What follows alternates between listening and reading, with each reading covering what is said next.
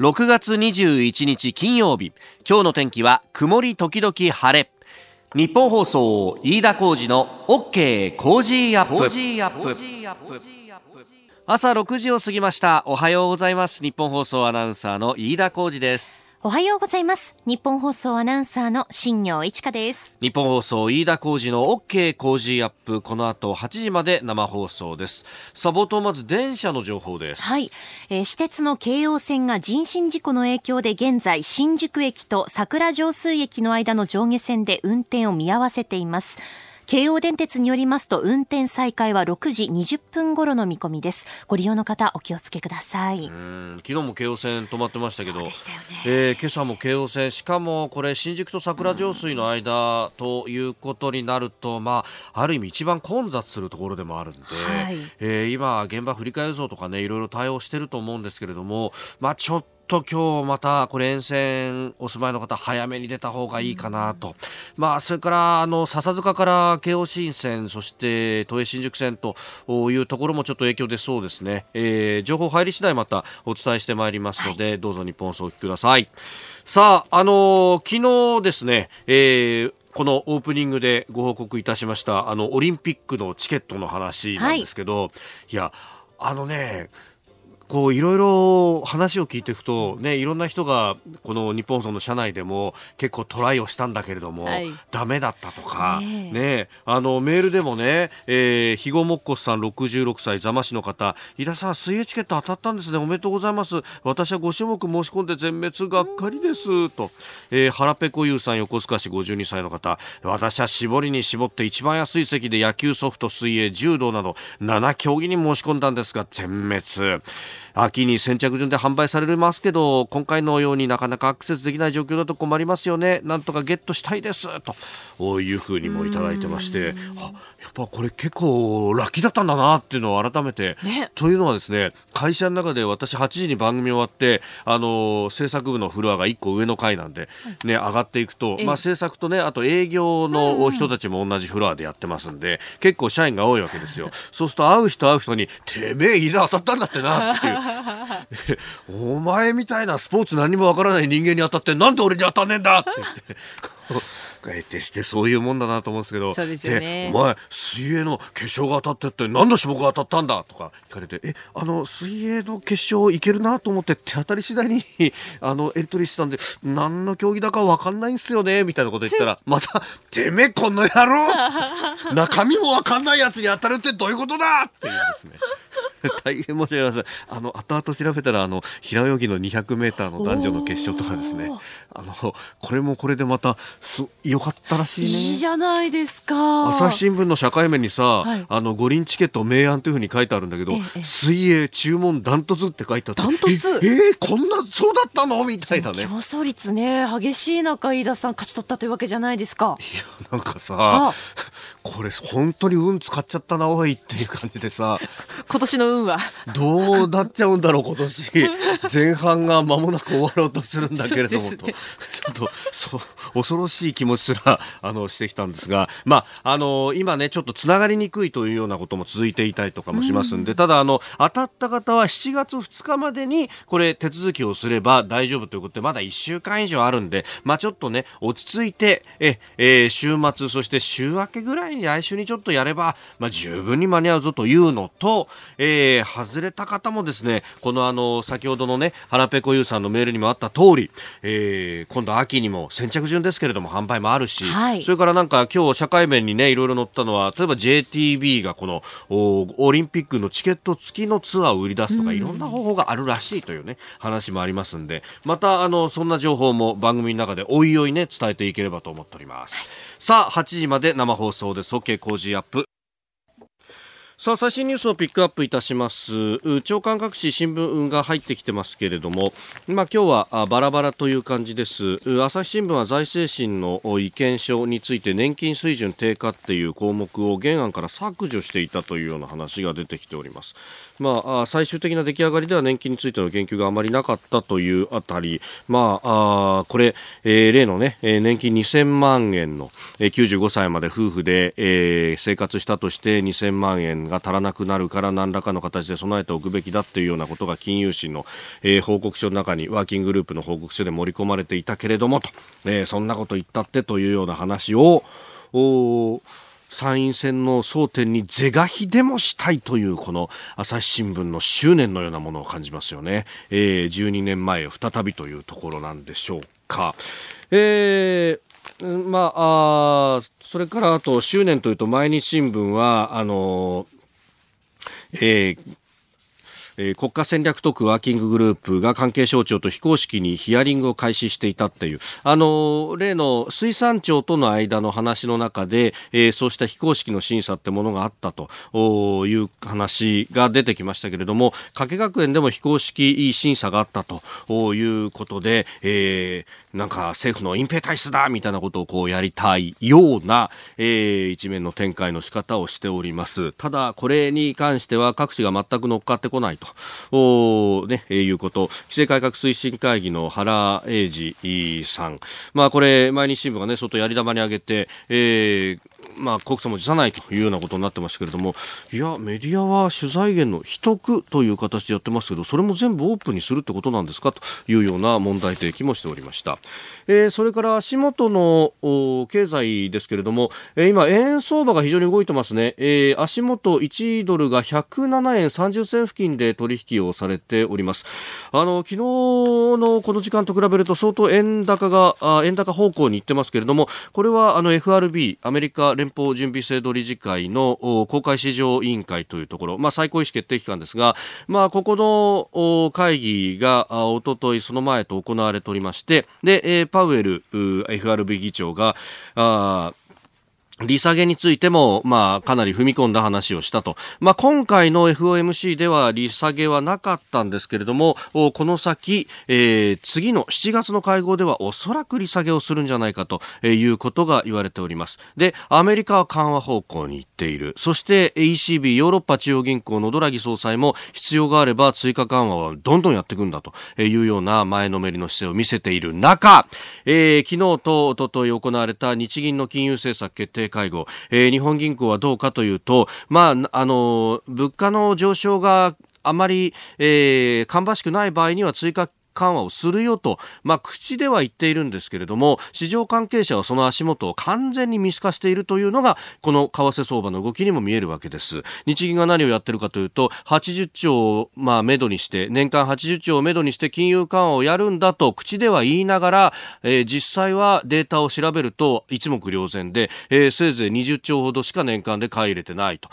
日銀はやる気ないんじゃないかというようなことが言われております。で、そんな中でアメリカは緩和をする。ヨーロッパも緩和をする、えー、ジャブジャブと市場にお金を流す。で、えー、一方で日本は緩和をするふりだけして緩和はしていないと、えー、いうことになると相対的にお金の量がドルやユーロは増えてるのに日本の円だけお金の量が大して増えないと。いうことになるとこれあの交換する際に日本円の価値が相対的に上がっちゃうと。日本円は数が増えないのにアメリカドルやユーロが数が増えてるというわけですから、え当然そういうことになって円が高くなる円高になる。確かに今足元なってる。教科書通りの動きを見せてるわけですよね。で円高になると輸出企業が、えー、非常に厳しくなるというのはこれもご案内の通りでありまして輸出企業がまあ厳しくなる。例えば自動車産業は裾野が広いですからまあそうするとお国内の景気もどうなるんだ？さらに消費増税もあるし一体どうなるんだろうね？と、えー、その上米中の貿易摩擦があって、えー、イランとアメリカの関係もおかしくなってきてるぞということになるとあれ？複合的にはこれリーマンショック級になるんじゃないの？っていう話もくすぶってくるんですが、えー、あの景気動向調査では日本の景気は緩やかに回復しているそうであります。いや、こっちの方が数字だとか足元の景況感と政府のか見解の乖離が激しいと、え、こっちの方が政府隠蔽工作なんじゃないのって、本当はこっち批判すべきじゃないかと思うんですけれども、出てこないんですよね。あなたの声を届けますリスナーズオピニオンニュースについてのご意見をお待ちしております。今朝のコメンテーターは外交評論家三宅邦彦さんです、えー、取り上げるニュースイランがアメリカの無人機を撃墜したというニュース。それから中国と北朝鮮の首脳会談、えー、さらにロシアの爆撃機が沖縄と八丈島付近で領空侵犯、えー、ニュースキーワードはジャマル・カショギ氏、えー、国連の調査というものの報告が出ております、えー、それから G20 大阪サミットまであと1週間、えー、三宅さんに分析していただきましょう。さあ、あなたの声を届けます、リスナーズオピニオンです。まあ、ニュースについてもいろいろいただいてるんですが、オリンピックのチケットについてもですね、瀬戸愛優なぎさん、えー、都内の全公立、私立学校に通っていれば、オリンピックを観戦できますっていうふうに件名が書いてあって、なぬと思ったんですが、はい、えー、オリンピックのチケット、非こもごものようですが、都内の全公立、私立学校に通っていればオリンピック観戦できます。しかもチケットは公費負担。うん、もどの競技が見られるのかが不明なんですが、ということで、えー、東京都オリンピック・パラリンピック教育というものを平成28年度からやっていて、はい、その一環ということ、まあ、かけがえのないレガシーをね、子供たちに残していくということなんですが、すね、まあ、あのー、これに関しては、どの競技とかそういうものはこれから、まあ、あいろいろ検討していくようなんですけれども、なるほどと考えると2020年、来年でしょ、はい、惜しい！うちの息子ね、はい、年長さんなんだよ。惜しい。あと1年。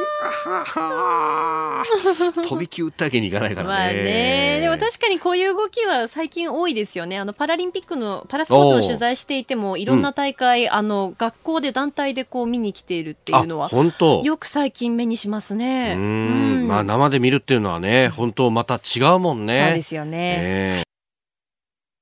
さあ、7時台はコメンテーターの方々とニュースを掘り下げてまいります。今朝のコメンテーター、外交評論家、三宅邦彦さんです。皆さん。おはようございます。よろしくお願いいたします。いや、まあ、暑くなってきたんでね、うん、今、冷やしラーメンのご紹介をしまた食べたの？私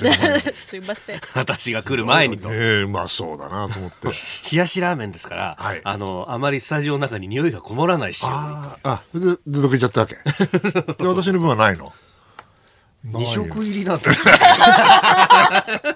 ひでえな。ひでえまあいいや。今度三食入れちゃうよ。はい。はい。一つよろしくお願いします。まあ外交の話がね、いろいろ出てきますんで、今日7時台はじっくりと解説をいただきます。リスナーの皆様にプレゼント。働く人の心を育てる月刊誌、モラルビズ300円。今なら一冊無料で差し上げています。職場の風土を変えたい。上司や同僚、部下との人間関係を良くしたい。ビジネス現場で直面する課題解決方法人間力を高めるヒントが満載。ものを作るだけじゃつまらない。人を作る企業を応援したい。公益財団モラロジー研究所発行モラルビズ。詳しくは日本放送飯田浩司の OK コージーアップホームページのバナーをクリック。モラルビズ！6月21日金曜日時刻は朝7時を過ぎました改めましておはようございます日本放送アナウンサーの飯田浩二ですおはようございます日本放送アナウンサーの新業一華ですあなたと一緒にニュースを考える飯田浩二の OK 工事アップ。7時台はコメンテーターの方々とニュースを掘り下げてまいります。今朝のコメンテーター、外交評論家、三宅邦彦さんです。三宅さん、おはようございます。おはようございます。三宅さんには番組のエンディングまでお付き合いをいただきます。では、最初のニュース、こちらです。イランがアメリカの無人機を撃墜。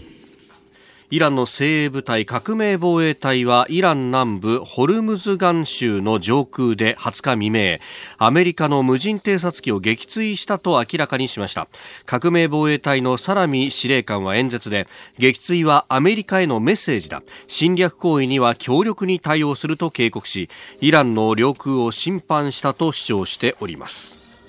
これに対してアメリカのトランプ大統領はイランは非常に大きな過ちを犯したとツイッターに投稿しているということです。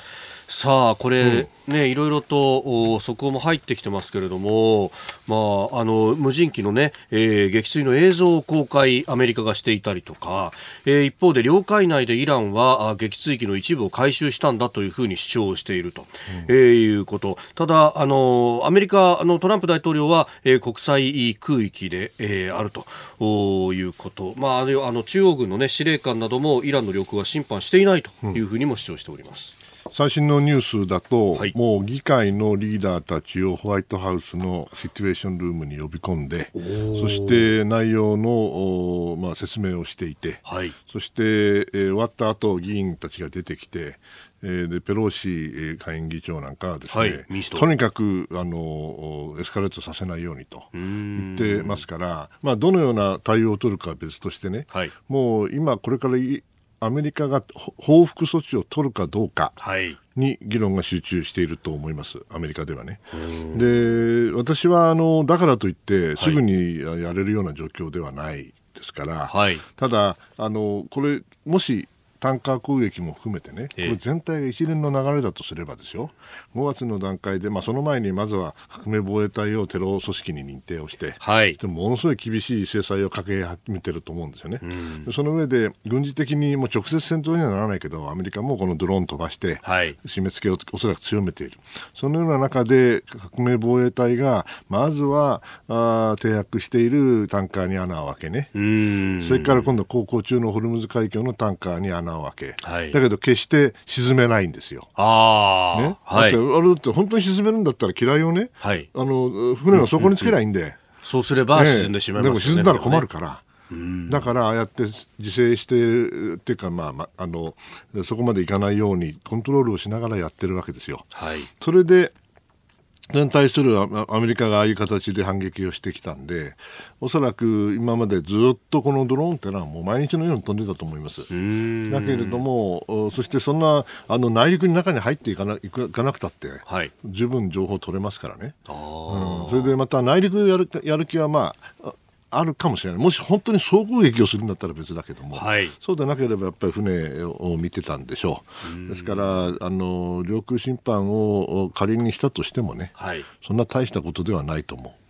だけども全体と流れとしてはもうその誰がタンカーをやった下水人は誰だとかそういう話じゃなくて、はい、まさにこれからあのアメリカがどういう対応を取るか非常に関心を持たれている段階なんですよね。あの私はどっちにかけろと言われたら、はい、あのまだアメリカ軍はやられたけども、アメリカ軍人が死んでるわけじゃないですから、無人機だったということ、ですから、その意味ではあの、なかなかアメリカの対応も、はい、難しいだろうと思います。ああ、うん、ここでいきなりそのシリアでやったようなミサイルをとかそういうようなこともしやるんだったらその人が傷つかないような形のものをねやるかもしれませんけれども、うん、やっぱりあのトランプさんが実際に言ってることですけど誰かあのイランということよりもその中の誰かがね、はい、バカなやつがやったんだと。いうことを言ってるんですよね。私それが実は実態に一番近いんじゃないか逆に言うと革命防衛隊の一部の強硬派がね、はい、えー、やった可能性はあると思います。この革命防衛隊っていうのは、うん、国軍とは違う国軍とは別の最高指導者直属の部隊です。あ、うん、そうすると大統領のコントロールとかが効くものではない。ないえー、まずはイランがアメリカの無人機を撃墜というニュースを取り上げましたおはようニュースネットワーク。東京有楽町日本放送キーステーションに全国のラジオ局21局を結んでお届けいたします。時刻は7時11分になるところです。おはようございます。日本放送アナウンサーの飯田浩二です。今朝のコメンテーターは外交評論家の三宅邦彦さん。取り上げるニュースはこちらです。中国の習近平氏が北朝鮮の金正恩氏と首脳会談。中国の習近平国家主席は20日北朝鮮平壌を初めて公式訪問し金正恩朝鮮労働党委員長と会談しました。習氏は非核化に向けた北朝鮮の努力を評価し米朝協議の継続を国際社会が期待していると対話を促しております。えー、この問題、まあ、昨日から、ね、報道されてますんで日本放送宛てにいろいろメールやツイッターでごご意見、質問もいただいております、えー、片木のやっちんさん69歳千葉袖ヶ浦市の方。この訪問習近平氏が北朝鮮とアメリカの橋渡しをするとは思えないんですが宮家さんどうお考えでしょうか？おっしゃる通りだと思いますよ、まあね、うん、あまりこういうことは言いたくないんだけど一部の、ね、日本のマスコミは、ね、時々ね時々の思い込みとかね、はい、前のめりでね、やるんですよね、だからねこれまた中国がね北朝鮮に行ったこれは17年ぶりだすごいだろうときっとなんかやるに違いない、はい、そうかな。どうこの発言を見てるか報道されるのを見てる限りはですね、はい、えー、中国も北朝鮮も基本的な立場は変わっていないと見るべきですよね。はい、だとすると、まあ、これまでね北朝鮮の指導者がですよ、はい、中国、北京に何回も何回も行ってるわけだ、ええ、ね、それに対して中国一回もないわけでしょ、うん、これやっぱりメンツの問題からしてもね外交的にもほらたまには来てよという話になるからきっと、はい北朝鮮は来てほしかったんだと思うんですよね。で中国の方はこれから G7 で大阪行くんで、G20 で、ね、G20 ごめんなさい、はい、G20 だから、まあ、ちょっと、ね、いろいろあの仕込んでおかないといかんからね。仕込んどかないと、だってあの貿易問題でアメリカにコテンパンにやられるの嫌じゃないですか。はい、いや言い返せることもね、ええ、持ちたいと思う。そうするとやっぱりあそろそろ北朝鮮行くかという程度のことではないかなと。だけどじゃあ自主的にね、はい、北朝鮮が態度を変えてるかって言ったら、不満しか言ってないからね。おそらく変えてないでしょう。はい、そしてあの中国側の言い方も今までと私は基本的に変わってないと思います。ただ、もちろん首脳会談ですから、はい、2人だけでね、もしくはその少人数でいろんな話をしたことは間違いないんで、ん。それが本当に出てくるかどうかポイントだけども、今のこの報道を見る限りにおいては、その片鱗はないですね。あなんか中国側が、うん、まあ、ある意味、アメリカとはもうずっと対峙している関係なだけに、はい。北朝鮮の制裁などに関して、はい、国連制裁などに関して、まあ、あのちょっと緩和してもいいんじゃないかみたいな歩み寄りを見せるかなみたいなことも言われてましたけど、表にはそういうことは出てきてないわけですね。ですね。まあ、やるとしたら黙ってやるでしょう。あ彼ら、だって国境あれだけ長いんですからね。はい。それからね、じゃあ仮にそれであの期待持ってあの習近平さんが大阪に行くのはいいんだけども、えー、今のアメリカの状況はね、うん、どう考えても、はい、イランなんですよ。関心がね。はい。で、その次に中国のおそらく貿易問題は、これは大きい。うん、だけど、北朝鮮の問題でね、ええ、トランプさんが今一生懸命、あの、汗をかこうとかね、はい、それから早く解決しようとか、うん、僕思ってると思えないですよ。そんな状況では、それでしかももう大統領選挙始まっちゃって、え、彼ら出馬宣言したんだから、そうですね。それは北朝鮮が動くんだったらそれやりますよ。だけど、この状態でね、はい、果たして北朝鮮問題にエネルギーを割くかと言われれば、私はほっといてもいいだろうと思ってる可能性の方が高いと思います。ですから、その意味ではあの、あんまり北朝鮮の問題で、はい、えー、G20 でね、進展があるかどうかと言われたら、そりゃなかなか難しいんじゃないかな、ですからおっしゃる通りだと思うんですよ、畑のハッチンさんのね。橋渡しというようなことでもなく、うん、いやそれはやりたいでしょうけどね。習近平氏としても、うん、それはやりたいと思うけど、まずは自分ののところにあの降りかかる火の粉を、ね、払うのが精一杯じゃないですか、うん、このままガチンコやったって、中国経済にとってもアメリカの経済にとってもいいことはないわけで、えー、まあ、どっかで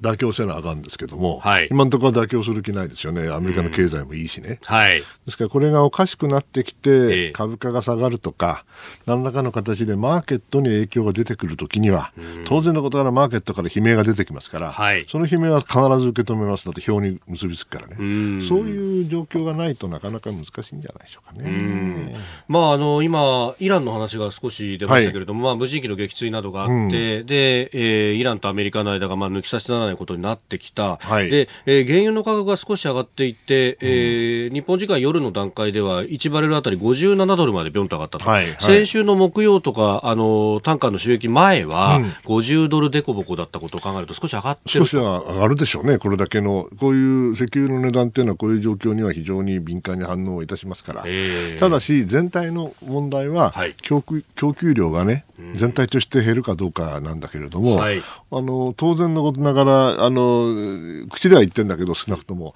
サウジアラビアとかアラブ首長国連邦法は増産してイラン分はちゃんとカバーするとこういうわけですよね。だけど実際にはね、はい、あの油の種類が違うから。はい、うん、そんな簡単にね、あの右から左にガソリンスタンド変えたからって同じガソリンが出てくるわけじゃないから、はい、その意味では若干のあのやっぱり値段が上がるのは当然だと思いますけど、まあ、これがあの大なんていうんですか、えー、オイルショックみたいな形になるような状況では今のところないですね。ただし、ただし、ただし、はい、唯一の可能性としては、イランがまあ、イランが仮にやったとしてですよ、全部すべてをね、えー、えー、過剰反応をしてですね、はい、そして誤算をして、アメリカはもうこれ以上やってこないんだと、だからこのもう少しね、ちょっかい出しても大丈夫だというふうに思ったときに、アメリカはあのおそらく米兵に死者が出たら、はい、これは絶対にやりますよ。絶対にやります。でそんなバカなことをイランはしないはずだったんだけど、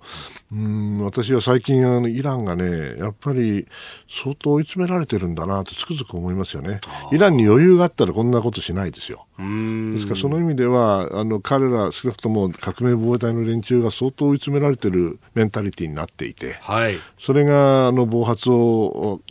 まあ、ある意味で、えー、誘発したのかなと。今はそういう感じで考えてます。はい、では続いて2つ目こちらのニュースです。ロシアの爆撃機が沖縄と八丈島付近で領空侵犯防衛省統合幕僚監部は昨日ロシアの爆撃機が沖縄県南大東島と東京都八丈島付近で領空侵犯したと発表しました。ロシア機による領空侵犯は2015年の9月以来で今回の領空侵犯については航空自衛隊の戦闘機がスクランブル発進緊急発進をして対応したということです。外務省は遺憾だとしてロシア側に厳重に抗議をしております。えー、TU95 爆撃機というものが、うん、飛んできたということです。ロシア国防省側は他国との境界を侵犯していないと、うん、主張して、まあ、普通そう言うんですよね。なるほど。うん、だけども、まあ、領空侵犯をしたんでしょう。はい、そして彼らがね、うん、爆撃機をこう日本の周辺飛ばすのは、これは昔からやってるんだけども、はい、おそらく領空侵犯に相当するような、まあ、要するにギリギリ飛ばないと意味がないわけよね。要するにデモンストレーションでやってるわけですから、俺たちこんなことできるんだぞって飛んできてね、はい、でで領 領空のえらい遠くだったら、ええ、ふーんって話じゃないですか。そうですね、だけど、やっぱりギリギリ攻めてくるわけですよ、当然のことながら。はい、ですから、まあ、あのやったんでしょう。なぜやったか、ええ、うん、私もそれは分からんけれども、うん、やはり軍としてはね、たまにはね、はい、うん、あのデモンストレーションやっていこうというふうに思ったのか、まあ、今の段階でその大統領なり、ハイレベルからね、はい、ややっちまえというのことが出てたとは私は思えないんで、むしろギリギリに飛んで、はい、それであ今回やっちゃったと。ちょっと入っちゃった、うん、入っちゃったかもしれないなと、でもそれはギリギリだから当然だよねっていう、ふんっていうことじゃないかなと今のところ思ってますけどね。ロシア側となんか急に態度が変わったというふうには思え思えないですね。あのこちらもメールはいろいろいただいております、はい、安幸さん46歳自営業横浜港北の方ですがあの冷戦時代から続く東京急行と呼ばれたえー、もの那覇や百里から自衛隊機が何分でやってくるかというやつなんじゃないでしょうか、うん、近年防空識別圏止まりであったと思うんですが領空侵犯ってところは気になるんですよねと、うん、これいつでも攻め込めるぞっていう脅しなんでしょうか。まあそうでしょうね。だからこっちもあのちゃんとスクランブルやって、はい、いつでも対応するぞというのを示してまあご挨拶みたいなもんですよね。ああのいい意味でね。ある意味冷戦時代は、まあ、こういうことがいっぱい実は要するに彼らも僕らをテストしてるし、はい、で僕らもそのテストを兼ねて彼らに対して、えーえー、まあ、宣伝メッセージを送るわけですから。それがまあ何年かなかったことがやってきたなと、えー、変わってないなと。いうふうに冷静に対応すればいいんじゃないでしょうか。はい、まあ、このね、同じようなタイミングで、そのトランプ、あ、ごめんなさい、プーチン大統領の方は平和条約を締結したいんだと、うん、日本に対してというようなことをコメントして出したりとか、うん、やっぱりな、動く前ってこうなるのかなと、素人としては思っちゃったりするんですか？そそれは、あの、平和条約結びたいのは彼らもそうかもしれないけど、ええ、全然条件が違うわけだから、われわれとはね。ですから、その意味で、ロシア側もあの態度が変わっているようには見えないし、はい、やっぱりあの一個一個そのあまり過剰反応しないで彼らがルーティーンでやってることが、うんはい、あの久しぶりにやってきたけれども方針自体は変わらないと、うん、むしろ変わるんだ変わってるんだったらそれは注目しなきゃいけないと思いますけど、ええ、そこをよく見なきゃいけないと思うけど今の段階ではなかなか動きがないのかなという気がしますけどね。まあ昨日まあ20日はモスクワで外務次官級の協議というものを開いたということですけど、まあこのレベルだとなかなか動きはしない、うん、それはもうこの外務省はね硬いからね。硬いからと、えー、ですからちょっと簡単には折れないでしょうから、まあ、でもやらなきゃ意味がないんで。はい、で実質的なあのレベルではちゃんとやっておかないと、全部が首脳レベルってわけにいかないわけですから、はい、まあ、その意味ではやる価値はあると思います。はいえー、この時間外交評論家の三宅邦彦さんとお送りしてまいりました。日本放送でお聞きの方この後も三宅さんにお付き合いいただきます。以上おはようニュースネットワークでした。今朝のコメンテーターは外交評論家三宅邦彦さんです。引き続きよろしくお願いします。続いて教えてニュースキーワードです。ジャマル・カショギ氏ジャマル・カショギ氏は生前サウジアラビア王室の批判を続けていたサウジアラビア人のジャーナリストで去年10月トルコ・イスタンブールのサウジ総領事館で殺害されました。事件の調査を行ってきた国連の調査担当者は信頼に足る証拠があるとしてサウジアラビアのムハンマド皇太子の関与について調べることが必要だとする調査結果を公表しております。えー、国連のアニエス・カラマール氏という特別調査官というような方なんですかね。が報告書を出したということなんですけれども、特別報告者が、うん、はい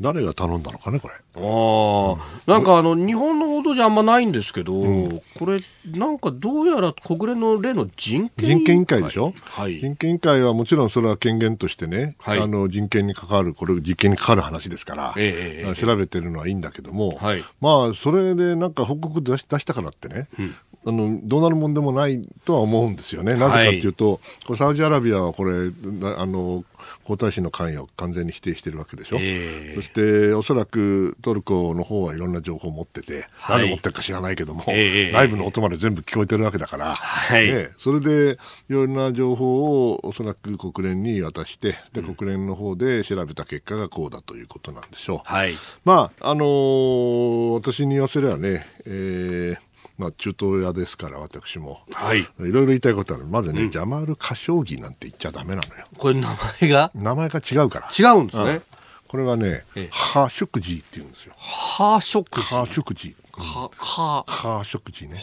だけど、これじゃあ誰も発音できないから、はい、だからおそらく自分で、あの、歌唱技に直したんだと思うんですよね。ですからもうそれ、それからね、あの、大体の眉唾なんですよ。実は。だ、だけど、はい、トルコのイスタンブールのね、総領事館で消えたことは間違いないしね、ええ、あとんでもないことなんだけど、うん、私は別に誰の肩を持つ気もないけどね、はい、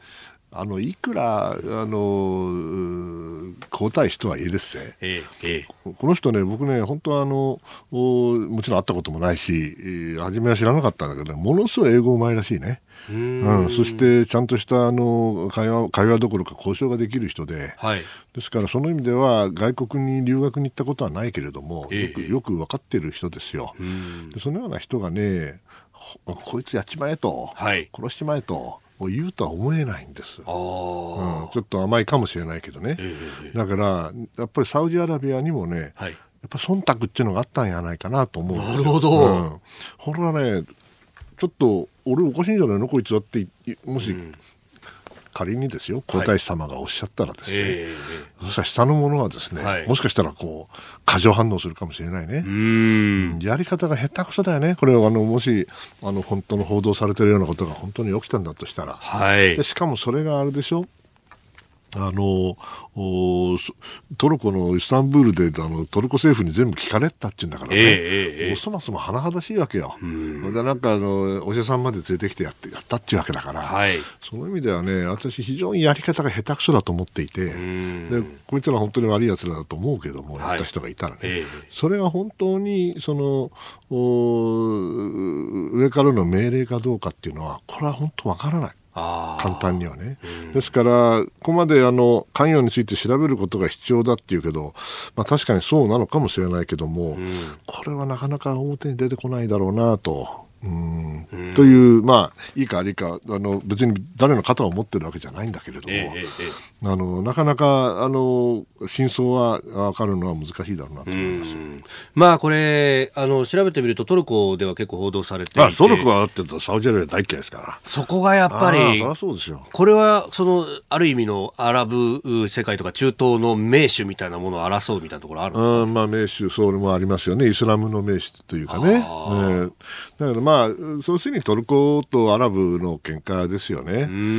トルコからすれば、それはもうオスマン帝国の時代はね、はい、全部あの地域ト、トルコというか、あのまあ、ええ、アナトリア半島の出身の人たちがやってたわけだから、はい、俺はサウジアラビアなんてなんじゃいっていうのがあるかもしれないし、うん、逆もまたしかりでしょう。ですからまあ、えー、国連というと、かわいそうなのはカショハシュクジーさんですよ。そうですよね。えー、今日のキーワード、ジャマル・ハショクジーさん。はい、えー、でした。さあ、メール、ツイッター、ニュースについて様々いただいております。先ほどね、えー、国連の特別報告者の方の、はい、ニュース、ジャマル・ハショクジさんについて、えー、お話しいただきましたが、えー、国連のですね、人権委員会と聞いた瞬間に、うん、えー、ツイッターがかなり、えー、盛り上がっておりまして、あ、それってあの国連の方から来た人ですね、とか、うん、なかなか信用できないよな、とか、えー、あの中国の人権についてはどうなったんだとか、いろいろなご意見をいただいてます。まあ、それはね、えー、おっしゃる通りだと思いますよ。信じれるものもあるし、ないものもあるかもしれないということでしょ。うん。まあ、やっぱりなんかね、国連っていうと、日本人としては、へへーって頭下げる感じもあるんですが。まあ、実際に国連はね、はい、あの、日本は拠出金すごい払ってるわけだけど、なかなか人を送ってないわけですよね。拠出金ほとんど払わないのに人をバンバン送り込む国もあるわけだ。特に途上国はね。途上国の人たちになると、やっぱりね、いろんな、まあ、貸し借りがあるんでしょう。ね、ですから、これ、明らかにサウジアラビアからは、あの、借りがない人ですよね。なるほど。そうか。トルコに借りがあるのかもしれない。わからないよ。なるほど、ね、わからないけれども、ええ、そういう形で人間ですからね。お送りしております日本放送飯田浩二の OK 工事アップ。お相手私日本放送アナウンサー飯田浩二と新業一華がお送りしています。今朝のコメンテーターは外交評論家三宅邦彦さんです。引き続きよろしくお願いします。さあ続いてはここだけニューススクープアップの時間です。あ今度は耳をむしろ前に出して。もうこの際徹底的に聞こうと。お、ね、毒を食らわばと。そう、もう、鼓膜が破れるかもしれないけど。いや、また、そんなことはないです。そんなことはないです。そうすると躊躇しますね、ちょっとね。それでは参りましょう。この時間、最後のニュースを、スカーアップやっぱりうるせえわ。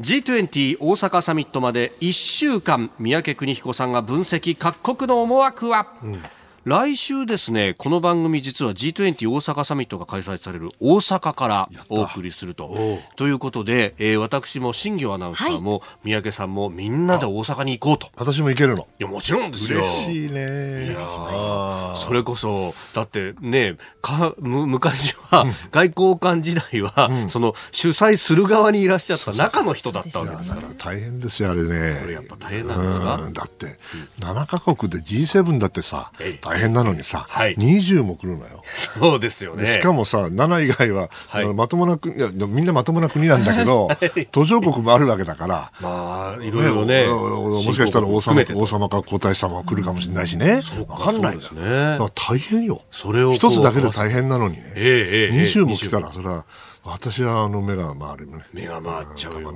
ええ。ー、まあしかも今日ルールをお伝えしてきました通り、ああ。えー、北朝鮮と中国の接近、ロシアは日本の領空侵犯、アメリカとイランも一触即発状態と、うん、もうこれだけこう動いてる中での G20 って議長国として資金の大変じゃないですか、日本は。まあ、本来はね、G20 というのは、経済サミット、経済での話をしようと、まあ、新興国がね、えー、はい。えー、いわゆるなんだっけ、えーと、おあ昔、ブリックスなんて話がありましたね。あの頃で、これ大変だっていうんで G20 にしてやったんですけども、はい、結局、経済だから、本来であればね、うん、これからも自由貿易ちゃんとやりましょうねと、はい、いうことを言わなきゃいけないんだけど、ど、その最大のあの大きな国であるアメリカがね、はい、自由貿易から離れちゃってるわけですよ、でトランプさん何言うか分かんないし、はい、この種のことでみんなあの反対ってやってるわけだから、アメリカファーストって言ってるわけだから、困っちゃうわけですよね、ですから逆に言うと、中国みたいなのが保護貿易しかやってないくせにね、はい、自由貿易なんとかっていうような変な時代になっちゃったんだ、その意味で、まあ、これ、宣言かなんかまとめなきゃいけないと思うんだけど、これかなり難しいだろうと思うんで、文言一つとっても、それはうるさい人たちいっぱいいますからね、20人いるわけですから。そうなると、はい、それ以外に G20 で必要大事なのはやっぱりサイドラインと言いますけどサイドラインだからってサイドじゃなくてね、あの同時に開かれるいろいろな首脳会談があるわけですよね。日本の場合だったら中国とアメリカとロシア、はい、これやるわけですよね当然のことだからなぜか韓国がないんですよね、ね、おそらくね、はい。うん。まあ、それは当然でしょう。理由は言わなくても分かり皆さんお分かりだと思いますけどもじゃあそれ以外で日本が関係ないところで何かあるかといったら関係あるんだけどもやっぱり米中が一番大きなあれになるんじゃないでしょうかね。はい、トランプさんからすればもうで大統領選挙を実際に再出馬の宣言をしましたから、はい、もう完全な選挙モードですよね。そして中国と会ってそしてトランプさんの支持層に対してどのようなメッセージを出せるか。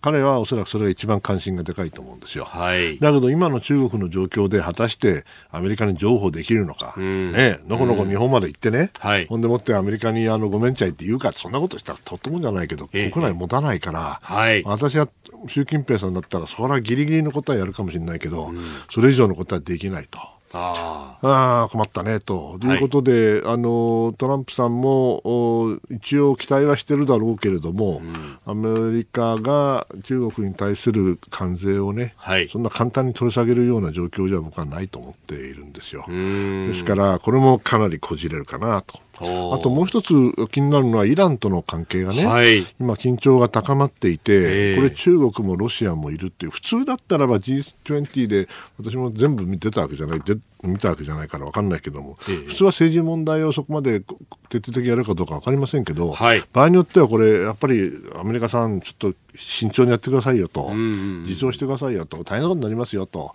いうことを言い出す人たちがいるかもしれませんね。それに対して、例えばサウジアラビアなんての何言ってんだったらイラン悪いだろうと、いうことになるかもしれませんけど、どのくらいあのそのイランの問題が話されるかちょっと分かりません。うん。まあ、あのかつて G7 ももともとは石油ショックを負ったにしてランブイエというところで始まった、ええ、経済から始まったもんだけれども、はい、やっぱり同じようなその途上国じゃない、入っていないね、はい。えーまあ、いわゆる先進国の、おまあ、よりすぐりだから、うん、ある程度政治問題でも、まあ、ロシア入れるまでは結構コンセンサス作るの大変だったけどできたわけですよ。はい、もう20人もいてね、ええ、でしかも途上国のあの強い、なんていうかな、まあ、我の強い人たちもいるだろうから、それでね、政治問題をまとめるってのは極めて難しい。中国もロシアも入っててね、はい、これで政治問題で物事が決まるんだったらこんな楽なことはないけど世の中そんな甘くないと思いますうん。まああのいろいろね議題になるだろうということが報道されていて、うん、えー、先週でしたかアメリカのポンペオ国務長官が、うん、例のあの香港でのデモ、まああれについても議題に挙げるんだということ、まあこれ中国の牽制ということなのか、ね、牽制だけど中国はとんでもないって言うでしょうね。あうちの国内問題何がなんだお前らと、内政干渉だと。そう言うと思いますよ。うん、まあ最もいあの嫌味だよね要するにね。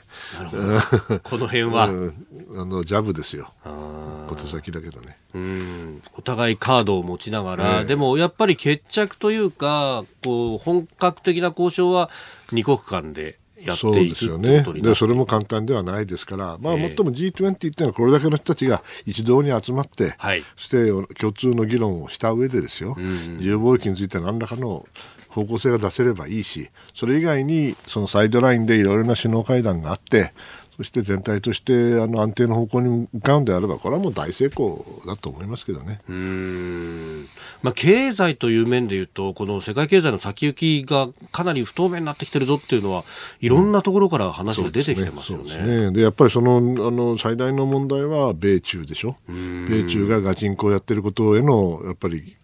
なんて懸念というか心配があるわけですから、はい、本来はそこをちゃんとやってもらわないといけないんですけどね。まあ中国も中国だとは思うけどね、アメリカもむちゃくちゃですからね、はい、WTO でね、はい、どあのどこにそんなこと書いたんだと、安全保障で何でもかんでも25%にあの関税が上げられるんだったら、じゃあ WTO なんかいらねえじゃねえかと、むちゃくちゃな話なんですよ。はい、ね、みんなこうなるほどって感じになっちゃってるけど、えー、一昔前だったらありえないことが今起きてるわけですからね、そこら辺よく考え。てもらわないと困るんですけどね、アメリカもね。はいえー、G20 に向けて、えー、三宅さんから様々お話いただきました。来週のこの番組は来週金曜日、えー、G20 が開かれます大阪からお送りいたします、えー、このコーナーも含めて、えー、ポッドキャスト YouTube ラジコタイムフリーでも配信していきます。番組ホームページをご覧ください。あなたの声を届けますリスナーズオピニオンです。まあ、ニュースについて様々メールやツイッターもいただいております。えー、ロシアのね、えー、領空侵犯について、うん、えー、すみれさん、春日部の主婦58歳の方、うん、